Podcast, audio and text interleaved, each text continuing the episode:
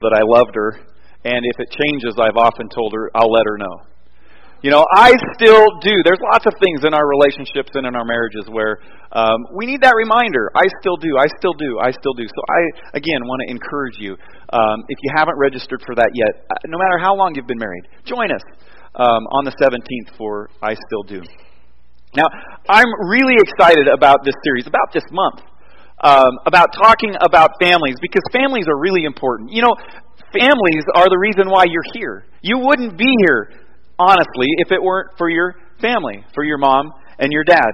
Um, families have great potential for hope and love, and families also have great potential for hurt and heartache. But we can operate in the midst of our families in a healthy and effective way. And that's one of the things that we're going to be talking about today 10 traits of a healthy or an effective family. Now, I want to start off this morning by making sure that we all know and recognize that there is 100% no such thing as a perfect family.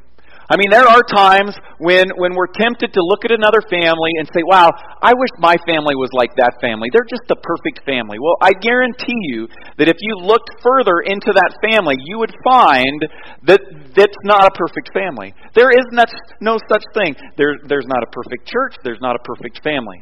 It, it doesn't happen. It's not possible to get something perfect out of imperfect people. And that's exactly what we are. And and but but there are, however, though they're not perfect families, there are healthy families. Um, and and that's the journey that we're all on in that direction. Something else that I realize is that there are different kinds of families. You know, we have single parent families, we have blended families, we have two parent families. We have families that, that have a grand a grandmother and a grandfather that are raising grandchildren. Um, there are all kinds of different kinds of families, and there are different circumstances that have put those families in that place. And, and I recognize that this morning. Now, if you notice in your note sheet, grab one of those note sheets. There are 10 traits. We're going to go through those 10 traits. And at, and at the end of each trait, there's this continuum with a 1 through 10. And at the end of each point, I'm going to ask you to evaluate evaluate your family. Now, whether that's the family that you are in as a child right now, whether that is, uh, you know, the husband and wife relationship that you are in, uh, maybe it's just the two of you and you don't have children yet. Maybe it's maybe it's that relationship. Um, as a grandparent, maybe it's it's the family that that you uh, that you raised yourself. Maybe it's been it's been years, and you can evaluate that, or it's the family that you're in right now. You know, pick one of those things, and as we go through this uh, message, I want you to evaluate it. Now, and I want everybody to. Please, if, if, if you are a member of a family, don't skip this today. Um, uh, evaluate it. And, and I, also, I also want you to be honest. Now, sometimes we, we can sugarcoat things. Sometimes we can just sort of gloss over them, sweep them under the rug, hope they're going to go away, or, or just, you know, I just don't want to say anything about it. But, but I want to implore you to be honest and evaluate um, whatever aspect of, of the family that you're going to evaluate in an honest way. Now, not that you should ever or it would ever be excused any other time, but, but think about this, okay? You're sitting in a church. Don't lie on your evaluation sheet. Okay? Okay, if, if you're sitting there thinking, you know, um, we, we, man, we have a lot of room for improvement in this trait, don't mark a nine. Okay, mark a four or a three. Okay, so if, if, if you're evaluating your family and, and you're, you're thinking as I go through the point, wow, we have a lot of room for improvement in this area, I want you to mark four or less. Okay? If, if, you, um, if you're like, you know, we, we, we're doing well here, but I think there are probably some things that we could change. There's some, some things that, that some decisions we could make that would, would continue to head us in a, in a more healthy way. Mark that a six or a seven. And if you're thinking, you know what, that was just, man, you know, the first point, wow, that was our family. Um, I really felt that when I was growing up. Mark an 8 or a 9. Now, notice I didn't uh, mention 10 because there are no perfect families. Nobody can mark a 10. And, and there, there is no undecideds here today. Okay, no fives. Five is not allowed. I should have just actually left that blank right there. No five. Okay, make a decision. Because again, sometimes we think, well, if I just don't say anything about it or whatever, it'll go away. Or, or here's the problem: if you were to mark a five on all those things, you would leave here, and there'd be nothing for you really to to no decision to make to change anything. And and that's one of the biggest problems that we run into when we hear messages like this: is we leave. Think, oh, that was an awesome sermon, Pastor, and, and then we throw our little note sheet in the trash can or we stick it in the back of our Bible and we never look at it again. And my hope is that after today, that you will take these, maybe, you know, you, you sit down with your spouse and say, how did, how did you evaluate things? Now, this isn't a fight creating thing, okay?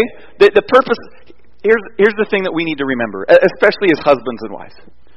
You're on the same team, right? You both want to be loved. You both want to be treasured. You both want your children, if you have them, to, to succeed and grow up and to be committed to the Lord. Okay, you're on the same team. So when you sit down with this evaluation, and and and you know maybe you're you're one person says it's an eight, and the other person says it's a three. Well, why is that? You know, one person is obviously feeling like there's some some improvement that could be done, and the other person isn't trying to improve anything because they think it's fine. So you come together and you say, okay, what are what are we going to do with this? How can we as a team move this in a in a in a healthy direction? All right, and I also, um, I also want to make sure that everybody knows in this room that in and of ourselves and our human strength, we can't do any of these things. Okay, it's only by the power of the Lord and the Holy Spirit in us that gives us the ability and the desire and the strength and the power to accomplish these things. And you'll see that in a lot of the passages um, where, where the Bible is talking about the centrality of Christ. Now, before we begin, I, I just like to pray. Lord Jesus, thank you Thank you for every every person that's in this room. Thank you for those that are listening online, those that will. Father, I pray that your Spirit would teach us. I pray, Father, that, that, that I know that, that you want to see healthy families. I, I know you want to see families that are effective in, in raising their children and, and husbands and wives and grandmas and grandpas that are, that, are, uh, that, that, that interact with one another in a healthy way. Lord, I pray that you would, would spur uh, each one of us to leave here today with at least one thing. One thing that, that would move our family into a healthy, uh, in that healthy direction. Uh, Lord, thank you for your presence. Fill us this morning. In Jesus' name, amen. All right, so I'm just going to give one word descriptions for each point, okay? Um, the first one, uh, the first trait of a healthy family is treasured. Okay? Treasured. There is an irrational, in this family, there is an irrational commitment to members of the family. Um, think about that. An irrational commitment. It means that, that this family treasures one another, and in that they show an illogical kind of love. It's unconditional. It's not based on how the other person acts or the things that they do or the things that they say. It's because they are were created in the image of God, and they are a treasured human being. Um, love in, in this family is spread lavishly and without discretion. Um, it's not based on actions. You know, um, one spouse or one child or one member of the family is, is selfish, and everybody else is like, you know, they, they want to make that person feel like they feel when they act in a selfish way. No, no, it's, it's, it's, it's forgiving those things, it's, it's looking past those things, it's loving them even though they're acting that way. You know, the value of the person doesn't go down when there are counteractions. That person is a creation of God, created in the image of Him, and we need to remember that. How we treasure one another isn't based on how one acts, but who and whose that person is. Look at 1 John chapter 3 verse 1 up here on the screen. How great is the love the Father has lavished on us. Let's just stop right there. Think about that. How great is the love of the Father, uh, is the love the Father has lavished on us, has, has irrationally poured out on us. It makes no sense, right? That, that God would love people who constantly turn their back on Him, who constantly spit in His face, who, who sin and sin and sin. It makes no sense. It's irrational, but that's the kind of love that He has for us. And that's the kind of love that He calls for us to have with those who are in our families and who are around us.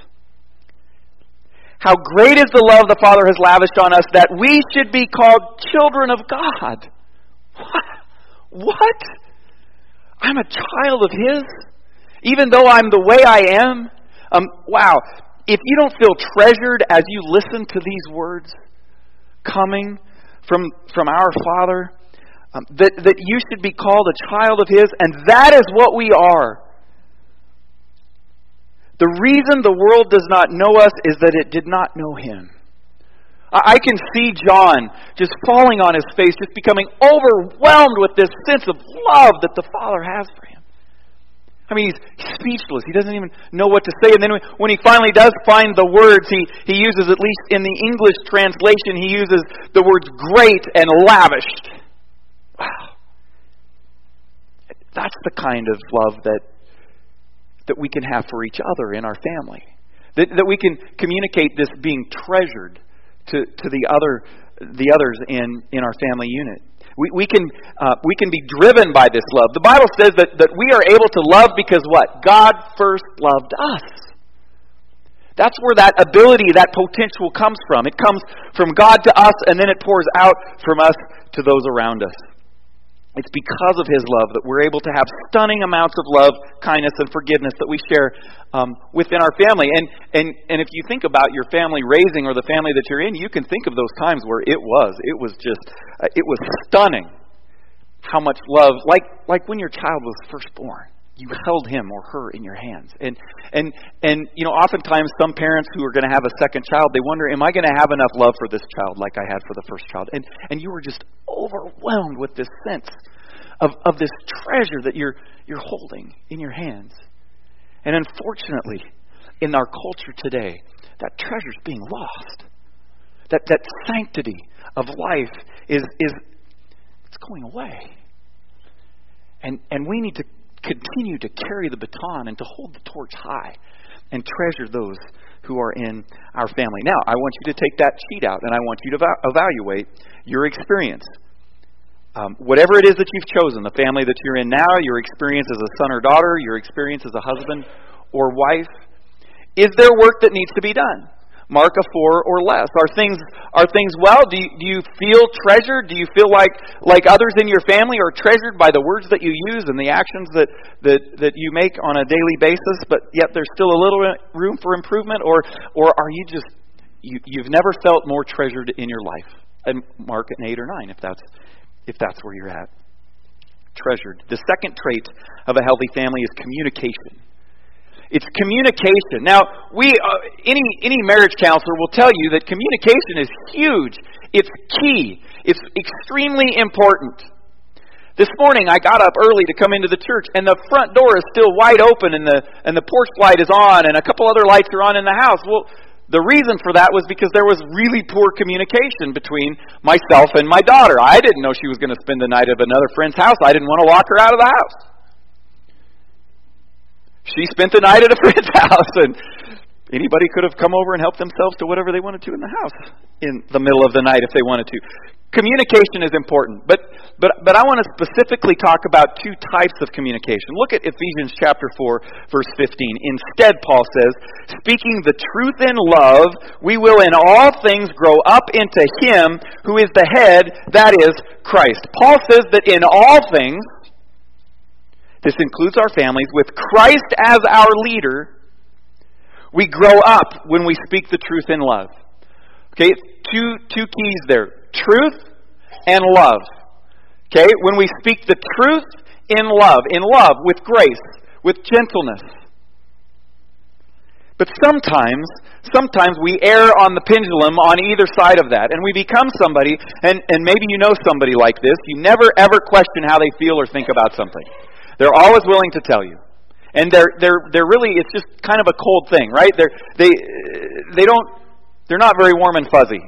You know, of course, there's that person that's always willing to tell you when you have a booger on your nose, or, or you know, your fly is down, or, or you're, you've got a piece of toilet paper stuck on your foot. You know, there are people that are kind that will tell you those things, but but sometimes those people also will tell you, you know, to your face, man, you're just a really selfish person or or or they'll you know maybe maybe it's been a spouse maybe this has happened to you your spouse has said to you you know i You always make us late. You always make us late to things, and you know why I think that is? Because you're so irresponsible. Okay, now, those things could be true. Generally, when we use statements like always and things like that, it's not true because it's it's it's never true, right? When you use a word like never or always, um, because it, it's just not true. But but there can be those times when when we might be right and we think we're just telling the truth and they need to hear it, but we're really being vindictive or mean about it. And, and, and we need to be careful about that. Paul says that, that we need to speak the truth. And we do. There are things that are happening in your family right now that, that are just sort of there. And you haven't said anything about it because the last time you said something about it, maybe it caused a fight or an argument or something, and you're just like, you know what? Better let a sleeping dog lie. Okay? I mean, you've heard the story, right? Um, sometimes I wake up grumpy, and sometimes I let him sleep for another hour or two. Right? I mean, sometimes we we're not honest. We don't tell the truth because we're afraid of it. And and and it doesn't help. It doesn't help. Um, we need to be honest and we need to tell the truth. And now the other side of that is is is love, and we need to tell there needs to be a balance. We need to make sure that we're we're communicating this and we're talking about this because we want to advance the conversation in a positive direction. We we want to move this in a healthy direction. And it, and it needs to be shared. Okay? Um, and there's going to be some pain with that. But sometimes we can go, we can err on the love and grace side where we just sort of think that if we just don't say anything about it, we sweep it under the rug, it's just going to eventually go away. It's going to work itself out. And that seldom happens. You know, ask a horse with a burr under its saddle. It doesn't just go away.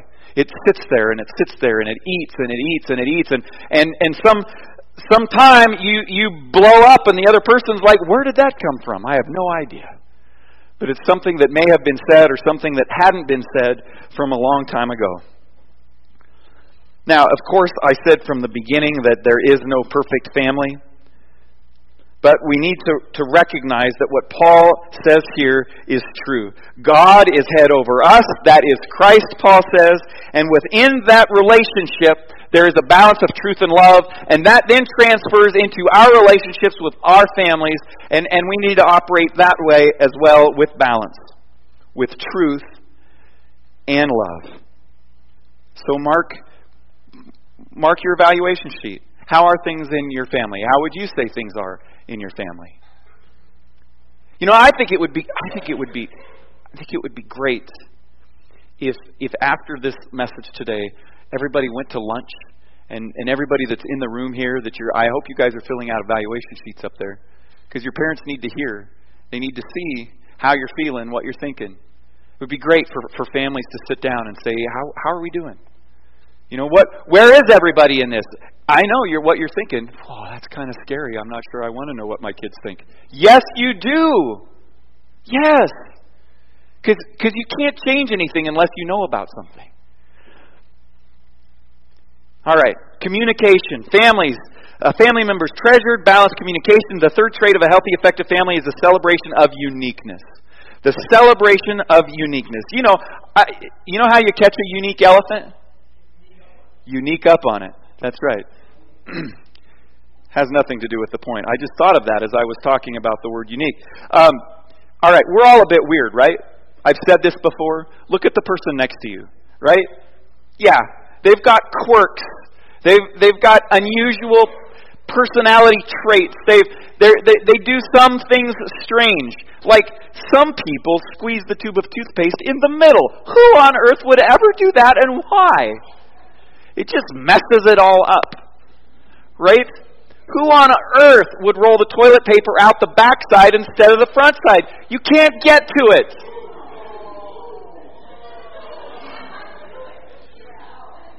And I think, I think, why is it, why is it that, that it's the man's responsibility to put the seat down? You guys never put it up for us. Yeah, that's right. I, I have fallen in before, and it's not good. So, yeah, guys, put the seat down all the time. Train your children to put the seat down all of the time. It's just, it's just the responsible thing to do. Okay? We, we are all unique. And, and the question is do we celebrate that within our family? Or do we try to change things about our children or, or our spouse that, that, that's just who they are? It's who God has created them to be, created in His image. You know, um, maybe they tell dumb jokes like I just told. You know, maybe you go, oh, here we go again. Here's another joke, right? Um, our, all our children go through that phase, right? Knock, knock, who's there, etc. Um, what about um, maybe it's things how they how they eat, how they laugh, how they react to chocolate? I mean, we're all different and unique, right? God made us in a unique way, and we need to celebrate that within our families.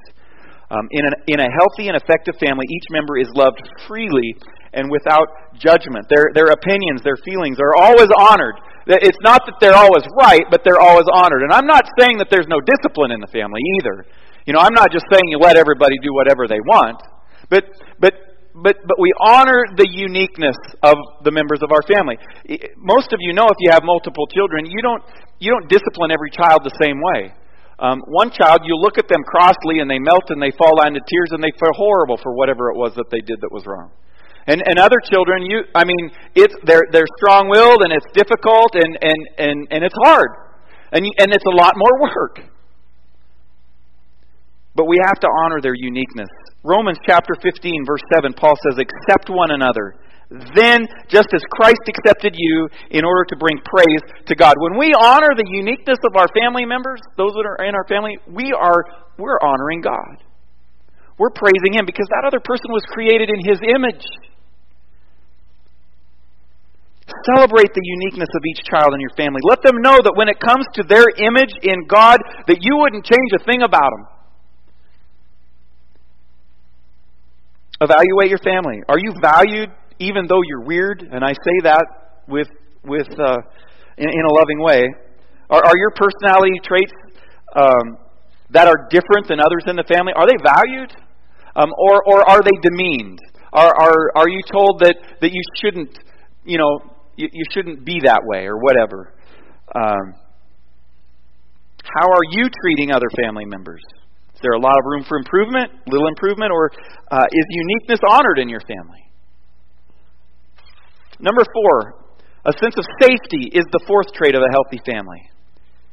You know, a healthy family is a place where everyone feels safe. And, you know, I hate the fact that we even have to mention this. But in our culture today, there are families out there that, that are unsafe. There are children that fear that, that they're going to be abused verbally, physically, emotionally. And that's just wrong. As a family, if that's going on in your family, it's got to stop. It has got to stop. I've heard people say, oh, children are resilient, they bounce back. Yes, that's true.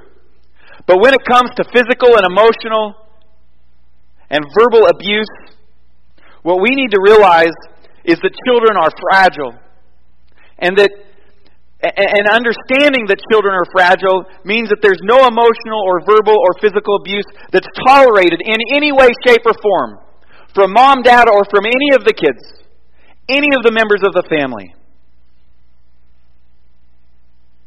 I mean, mom and dad, we got to consider the power of the words that we use when it comes to our children. Remember that story I told a couple of weeks ago about the father that got his son to trust him and jump off of the banister into his arms, and the dad jumped out of the way. And the child hit the ground, and what he was trying to teach him was to never trust anyone. You know, a, a, a, an unloving word spoken to a child can do the same thing, and it can create scars. And I get that we're all imperfect, yes. But, but, but in which direction are we headed in that? Do we just excuse it and say, well, that's just who I am, that's okay? Or, or are we seeking the Lord for, for His Spirit and His power to change us so that we don't respond in that way? We need to love our children. We need to love those in our family, and we need to make sure that, that it's a safe place and that we're treating all of our other family members in a safe way. It, it, it's not ceasing discipline because sometimes kids can say, you know, you're mean or whatever because you disciplined me. No, um, you know when you're being mean. You know when the words that you're using are meant to try and make you feel better instead of trying to correct them and, and, and to, to bring them up. It needs to be a safe place. That's how Christ treats us. He, he just lavishes His love on us. Now, um, how's your family? How is how have you been in this area? Evaluate yourself. Write it down. Be honest. Be honest with yourself. Number five is faith. The greatest gift that parents can give their children is a committed relationship with Jesus Christ, their personal relationship with Jesus Christ. That's the biggest gift that a parent can give. It's the greatest gift that we can give our family members. It's centering our very life on Jesus Christ. A healthy and effective family recognizes that a mild dose of God will never cultivate a life that has Christ at the center, guiding every aspect of your life. God teaches about this trait in, in Deuteronomy chapter 6. Deuteronomy chapter 6, verses 5, 7, and 9. Uh, love the Lord your God with all your heart, with all your soul, and with all your strength. Impress these things on your children. Talk about them when you sit at home and when you walk along the road, when you lie down and when you get up. Write them on the door frames of your houses and on your gates. Is there an aspect of life that's not mentioned there? I mean, it's it's everywhere. It's it's at all times. It's it's centering every activity that we do in our life on Christ. It's possible. It's possible all too often we, we get so involved in, in ourselves and, and our own our own agendas that, that we forget about Christ. Or or we put this responsibility of the faith of our children and of our members of our family on someone else. Well, it's it's it's our Sunday it's it's Kids Zone's responsibility to teach your kids um, faith in the Bible. No, it's your responsibility. Kids Zone is coming alongside of you in helping you, in supporting you. Well, it's the youth pastor's responsibility to teach my kids about sex or whatever, whatever. No, it's your responsibility. Well, well, it's the pastor's responsibility to make sure that, that, that I have what I need spiritually every week. No, no, that's your responsibility. You know, our responsibility as pastors is to, is to teach you how to do the work of the ministry. Our responsibility as pastors is to come on a Sunday morning with what the Lord has prepared before us to communicate to you that He wants to use in your heart. Uh, our responsibility as pastors is to lead you to the water, and I would say occasionally feed you some salt, and pray that that makes you thirsty so that you will drink. So that you will drink. We can't leave our faith, our spirituality up to someone else. And if we do that, we create spiritual orphans and spiritual schizophrenics. I mean, it's a complete disconnect. It's something that, that, that doesn't happen at home, yet we're told that we should live this way um, by the church, and even mom and dad say that, but it's not that way at home. It's, it's got to be all one thing. The greatest gift that we can give, that you can give your children, is your faith in Christ, is a life centered on Jesus Christ. You know, there's a big difference between a young person who goes to church and one who is truly sold out for Christ. And, and we have a part in that. You know, I, I, I, I've been thinking just this morning, actually, about this. And I had a couple experiences this week. Um, one, I, we got in a, a suburban full of other people, and we were going to go on, on this trip. It was a fun trip. It was a fun trip to play a game. And uh, the person that was driving said, Hey, everybody listen up. I'm going to pray. And I was just like, oh, that's weird, you know. Um, I, it, it just it just seemed kind of odd to me. Um, and he prayed, and he was like, Lord, you know, we're we're going to do this fun thing, and we know that you've given us our health, and we pray for safety, et cetera, et cetera, et cetera. Amen. And then we left. And when when when we left, I thought that's that's Deuteronomy. That's living Christ as center every day in every aspect of life, and it's something that we can do as as parents. You know, you're, you're getting ready to go on a vacation. Dad, pray. Ask the Lord to, to, to, to work in your family, to work in your heart as you're on this trip, to, to protect you. As you know, last night we, we, we had a we had the Lingle Fort Laramie volleyball team over to our house. Um, and and we had a lot of fun. We're getting ready to eat supper, and and of course, you know, I'm thinking, all right, before we all dig in, um, we're to pray. And you know, it felt a little bit awkward, maybe because you know I don't know them all. I don't know where they're at, but this is my house, and what we do before a meal is we pray together, and and that's what we're going to do, and that's what we did. And and you know, it's it's every aspect of life as we walk the road, as as we go from here to there, as we lay down at night. It's this conversation. It's it's our faith, and it's a very important part of a healthy family. Number six, respect. Respect. You know, this is a trait that I think is lost in our culture today, or is, is, is being lost. Respect. Um,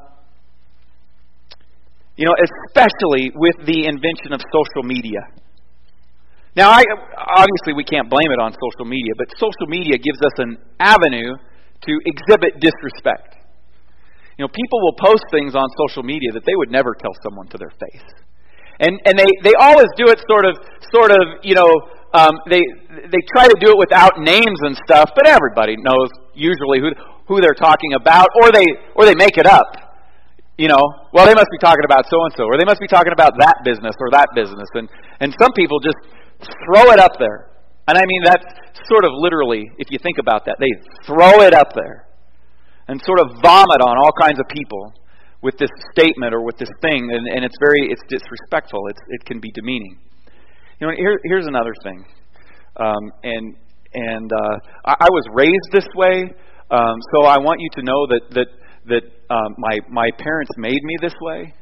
Okay, um, when I see people wear hats in buildings, it just makes me angry. Well, maybe making me angry is is that too much? Is that too far? I just wonder where where is the respect? You know, like at Lingo, I think there's a sign on the door that says when you come into this building, we would appreciate it if you removed your hat. That's the way that was a show of respect in the old days. Now I understand that in the culture that we live in today, it, it isn't necessarily seen. Somebody doesn't wear their hat in the building and say, "Oh, I'm disrespecting this place because I'm wearing my hat in here."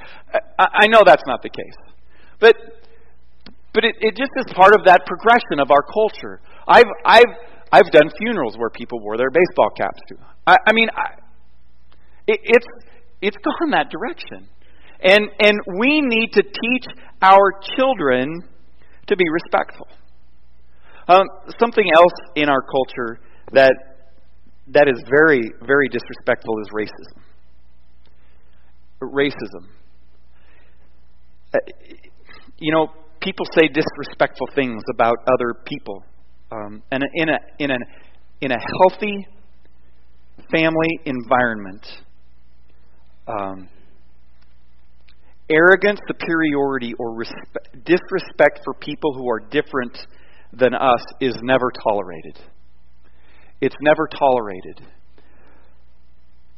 Um, now, where where do people learn racism? I think generally speaking, people learn it in their family unit. And it's because of a father or a mother or a sibling that that has a, a racist view or a superiority view, and, and it's learned. Um, maybe you're in a family where there's no question that that that somebody in the family is racist against another race, another culture. Um, maybe it's a little more underhanded too, a joke here or there. I mean, I, I think about some of the jokes that I told when I was in high school. I'm appalled at them. You know, I'll, I'll experience something or think of something, and a joke will pop into my head, and I'll go, "Holy cow! I used to tell that joke, and I used to laugh at it. It's not right. It wasn't right." You know, and and and if there was anything my parents weren't is racism. I, I racist. I I can't. Although, although you know, as I said, you know, I didn't live in a perfect family. Um, there were these big nuts that we ate at Christmas time. Yeah, you know what I'm talking about. A Brazil nut. Correct description, not what we called them. And and I never even gave a second thought about it. I mean, it just that's just what it was. And it wasn't until later in life where I sort of made the connection, where I went, "Oh my goodness, we said that. We said that. Now, I know you can go overboard. I, I believe you can go overboard with this and you can get all carried away with this, but we have got to, moms and dads, grandmas and grandpas, members of our families, make sure that we are not tolerating any disrespect for people that are a different color than us or were raised in a different continent or country. Um, there needs to be respect. Think about this. We, here's, a, here's a good way to think about it. We have got to remember that we will never look into the eyes of a person who does not matter to God. You will never look into the eyes of a person that does not matter to God. You will never look at a person, another human being, who Jesus did not shed his blood for. That person does not walk the earth. And we must remember that. Jesus added to the Shema. We already read that. Love the Lord your God with all of your heart, mind, soul, and strength. That we should love each other as we love ourselves. And that's not just the people that look like us and talk like us, it's everyone. Matthew 22, 39. And the second is like it, Jesus said, love your neighbor as yourself. When you see a child that is different than other kids, ask yourself, what would it feel like to be that kid? I, I, I saw this this morning in my Facebook feed as I was looking through it, and uh, there was an article about five boys in this class with a special needs student who was also in their class. And and I I didn't read it, so um, if you read it and the details are different than what I say, please correct me. But um, by reading the title, what it looked to me like was these five boys found ways to protect this special needs student who was a part of their class from any sort of bullying or disrespect or, or demeaning things from anybody else in their class. It was their goal, one of their goals on a daily basis, to make sure this kid felt a part of their class and was valued as a regular member of their class. And that's the way we need to leave to lead our life. That's the, what we need to teach our kids. In what we say about people, in the comments that we make about news programs, they need to hear us loving our neighbors as ourselves. Evaluate your family. Were you raised in a prejudiced home? Mark a four or less. Were you taught that all people are created by God and in His image? Those marks would be above five. Mark it. Be honest. Treasured communication, uniqueness, faith, faith, respect, and the seventh trait of a healthy family is responsibility. Um, members of a healthy and effective family teach other members of that family to be responsible. That there are consequences for decisions and actions. They don't remove consequences when the time comes. You know, a, a, a parent that, uh, that wants to teach their children consequences. That child gets a moving violation. The parent doesn't pay the ticket. The child must deduct. The child must go down to City Hall and write the check out to City Hall. $63 or however much it is for a moving violation in Lingle. Okay? And pay that. Now, one of my children, that happened to them one, one day, and, and when they came to tell me they were in tears, they couldn't believe it happened, they made a bad decision, they, they drove a car when they didn't have their official license yet, uh, they just had their permit, they weren't supposed to. Something happened, and the police officer pulled them over and gave them a ticket. Tears, I mean, were flowing um, they knew that they did something wrong. It was it was hard, and I said, "Well, you know, you're going to have to pay the ticket." And that's exactly what happened. And and my wife said, "That's all you're going to do." There should be some other consequence. And I'm looking at this child going, I don't think there needs to be any other consequence. They're hurt. They feel bad that they did it, and, and they, to this day, have not gotten another citation. So maybe, maybe lesson was learned there. Um, you know, don't be the parent that just removes all the natural consequences from your children or tries to get them out of things. Okay, we need to teach them responsibility. My, uh, let's see, 1 John 1, 8 through 10 says this If we claim to be without sin, we deceive ourselves, and the truth is not in us. If we confess our sins, He is faithful and just and will forgive us our sins and purify us from all unrighteousness. If we claim we have not sinned, we make him out to be a liar, and his word has no place in our lives. We all sin. We are all imperfect, yes. But God allows natural consequences in our lives when we sin. when we do things that are wrong. He forgives, yes, and we forgive as well. We don't hold that over their heads for years to come. Maybe tell a funny story occasionally about it, like I did this morning. but we don't. We let the consequences do the teaching. It's, it's God's way, parents, to help us teach our children to be responsible. Uh, there was a young man who was in love with my niece, and uh, uh, he was supposed to come up, and, and they're married today uh, and uh, uh, have children. Um, anyway, he was a senior in high school, and he was he was from Colorado. Uh, just north of Denver, and she was from Albin. They were going to meet in Cheyenne. They were going to get together, go out on a date, and and uh, he had to attend a family gathering first, and the family gathering went long. And he was going to be late to meet her. And and as he's walking out of the house, his dad says to him, "Rob, do not speed. I know you're going to be late. You just need to be late. It'll be okay." You know what he did? He sped the whole way in fact, the patrolman clocked at him uh, at like 104 when he crossed the state line. Okay? When the patrolman finally caught up with him in the middle of Cheyenne and got him pulled over, what do you think he did?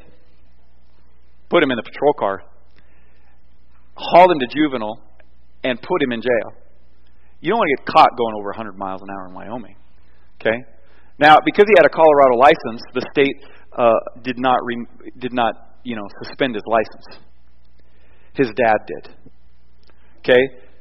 What do you think his dad did when he called his dad and told him that he was in jail because he was speeding? I'll see you tomorrow morning, is what he said. My brother and sister in law were appalled that he would leave his son in jail. But but that's what happened. And and his dad took his driver's license. It's his senior year. He can't drive. He has to ride his bike to work. I don't know if he took if he took her to to prom on his bicycle. I'm sure his dad had to drive. That was probably fun. Um, but I'm telling you, he learned some responsibility because of the natural consequences of his actions. Today, and I don't know, you know, if this was a part of his decision of his of his career, but today he's a pastor. You know, um, he's a pastor. You think he learned anything? Yeah, um, he did. So let's let's make sure that we allow God and some natural consequences to teach our children responsibility. Um, the eighth trait of a healthy and effective family is that they play together. They play together. You know, I, I wish I wish we could have some videos or some insight in some of the campfire conversations that Jesus had with the disciples because I know they had good times. I know there was lots of laughter, and, and there are times some of the some of the parables that Jesus tells. There's some of the things that we just get a small glimpse of him, tongue in cheek. You know, um, I I just I wonder if he was a good he was a great storyteller. I I can imagine him being a good joke teller as well. You know, I, I'm sure they, they laugh together. You know, as families, we need to to laugh and have fun and and and, and play together. Play games around the dining room table together as a family. Put the phones in the bedroom. Right? I mean, we have all these girls over at our house last night, and towards the end, there's five of them. They're all sitting on couches, and every one of them is on their phone. Yeah, that's great time. You know, I mean, we need that togetherness. And kids are rolling their eyes in the room, going, "Oh, that would be a lot of fun." Yes, it could be. It could be. Um, go on a vacation together. I'm not talking Disneyland or something like that. Go to Laramie Peak for an afternoon. Go play putt putt golf for a couple hours. Go go out to eat. Do just have fun. Enjoy each other. I mean, there's plenty of work to be done, right? Plenty of work to be done. We need to show our kids that we value fun, that we value joy and laughter, that it's okay to laugh. It's okay to play the music in the car really loud and sing to it and have a good time together. Well, that's one of the things that we like to do anyway. Um, now, some of us would say, well, I, you know, we're together all the time. We're together at soccer games, and we're together at volleyball games, and we're together at football games. That doesn't count, okay? Because there's no interaction. It's you watching your children, which you need to do, but that doesn't count as playtime. Okay? And, and we shouldn't substitute it for that. Uh, Proverbs 17:22 says, "A cheerful heart is good medicine, but a crushed spirit dries up the bones. A cheerful heart is good medicine. Laughter is good medicine. Play is good medicine. Families that play together stay together. I think that's true. You know, communicate. Our kids open up sometimes when we're in those casual situations, and some serious conversations can happen in the midst of that. Respect can be learned. A cheerful heart is good medicine. Okay, rate your family. Needs a lot of work. Haven't gone on a vacation in 15 years. Um, haven't played a game together. Uh, whatever. You know, rate your family. Room for improvement, or we're doing great. We love to play together. Healthy and effective families, also number nine, celebrate rituals and traditions together. Job chapter 8, verses 8 through 10 says, Ask the former generations and find out what their fathers learned, for we were born only yesterday and know nothing, and our days on earth are but a shadow. Will they not instruct you and tell you? Will they not bring forth words from their understanding? We need things that we celebrate in our families that are traditions, that are ritual, that we can count on, that will happen. Christmas, uh, Easter, uh, communion on a first Sunday of the month for us here. Those things can become a part of, of our everyday family times. And it will be things you know, we've, I love to sit around the table with all of our children and hear them talking about two years ago at, at that Christmas dinner or whatever, things that, that we do often. Think about those things. Do you have traditions that you've established in your family? If not, what are some things that you could start today, this year? We need rituals and traditions. They help inform and they help teach, they help us grow together we celebrate communion once a month. That's a tradition. That's a, a, a, ritual, if you want to call it that, that Jesus instituted. He said, I want you to do this. I want you to remember my sacrifice, and this is how you're going to do that. How is your family doing in the tradition area? Do you have any? Um, maybe you just got married. Are you trying to blend some traditions? Work on those. Talk about them.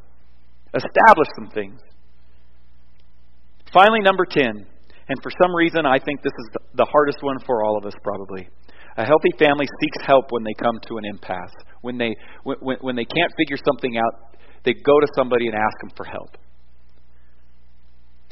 Uh, they understand that all families have issues, and sometimes they mean, need outside or even professional help. And, and they're not afraid or ashamed to ask for help when they need it. It could be a paid counselor, it could be a close friend. I don't know how many times I've heard couples say, we can do this on our own, we're going to get through this on our own, we're going to work through this on our own. And usually, what that means is, I've already made my decision of what I'm going to do. I don't want to do that. James 5:16 says, "Therefore confess your sins to each other and pray for each other so that you may be healed. The prayer of a righteous man is powerful and effective." The Bible is saying that we should confess our sins with each other. I mean, you hear that and you go, oh, there's no way. Why would I do that? Because it's healthy. Because God commands us to. And and and as we confess our sins, we can also confess those things that those areas that we're weak in and that we need help in. And we can ask a friend to pray for us. The prayer of a righteous man is powerful and effective. We need to admit that we're weak, that we need help, that we can't do this on our own. And we need to ask someone to pray for us. There is serious power in prayer. Prayer is effective, and we need people to pray for us. But we have to let them know that we need it. They can't read your mind. And, and it's really important. When we're struggling, we must humble ourselves. We all need it from time to time. There, uh, as an old Chinese proverb goes, it says this No family can hang a sign on their front door that says, Nothing the matter here. You know, there are those things that we can work out together. With the Lord's help, we can work through them. And, and, and uh, like, like gold refined by fire, we come out the other side stronger, more in love, more committed to each other. And there are those things that we look at, and they're huge fences and mountains. And it's like, how could we even begin to get over this? And it's in those moments when you need to say, Help. Help. We need help. Sarah and I, in year five of our marriage, um, we, honestly, we didn't we didn't wake up one day, have a conversation, and say, "Hey, you know what? We should go see a counselor because we, we're not just we're just struggling here in our marriage. We're not getting past this." We had a good friend set us down and say, "You know what? There's some things going on here, and and it's kind of concerning me. And and if you guys would be willing to, as a couple, go to counseling, I'll pay for it." And and we talked about it, and we said, "You know what? Wow, praise the Lord." And we did. We drove to Denver once a month for six months and met with the counselor, and, and, and, and it helped in amazing ways. Sometimes we need to admit that we need help. We need to cry out. I mean, I've been through personal counseling, a godly man, gifted by God to help me reframe my relationship with the Lord and, and, and seek Him. I've, you know, I've been talking about some of our conversations. And, and it's, I, I don't think I don't think I, I could have gotten past where I was without his help. We need to be willing to say, I can't do this. I need help. That's a trait of an of a healthy family. Where would you mark your family? How would you rate your family in that area? Maybe you mark it a three or four, and, and this next week you call somebody to get some help maybe you mark eight or nine. Praise God. What a what a great place to be. I was talking to somebody before the service. I said, How are you? Oh, I just feel really blessed. I said, What a great place to be. Thank you, Lord, for that. Thank you, Lord, for that. Wow, 10 habits. How did your, 10 traits, how did your evaluation turn out? Okay? Um, again, I encourage you as families, have conversations about this. And remember, you're on the same team. The goal is to head in a healthy direction, not prove that you're right or you're wrong or whatever. It's, it's to grow, and it's to allow the Lord to work in your life. God is clear about the kind of families that He wants us to have, and if we follow His principles, we focus on the passages of today, our families can and will grow in a healthy and effective way. Let's pray. Lord Jesus, thank you. Thank you for your amazing grace. Thank you that that you love us and that you've communicated your desire and your will for us. Thank you that you've gifted us with the families that we have.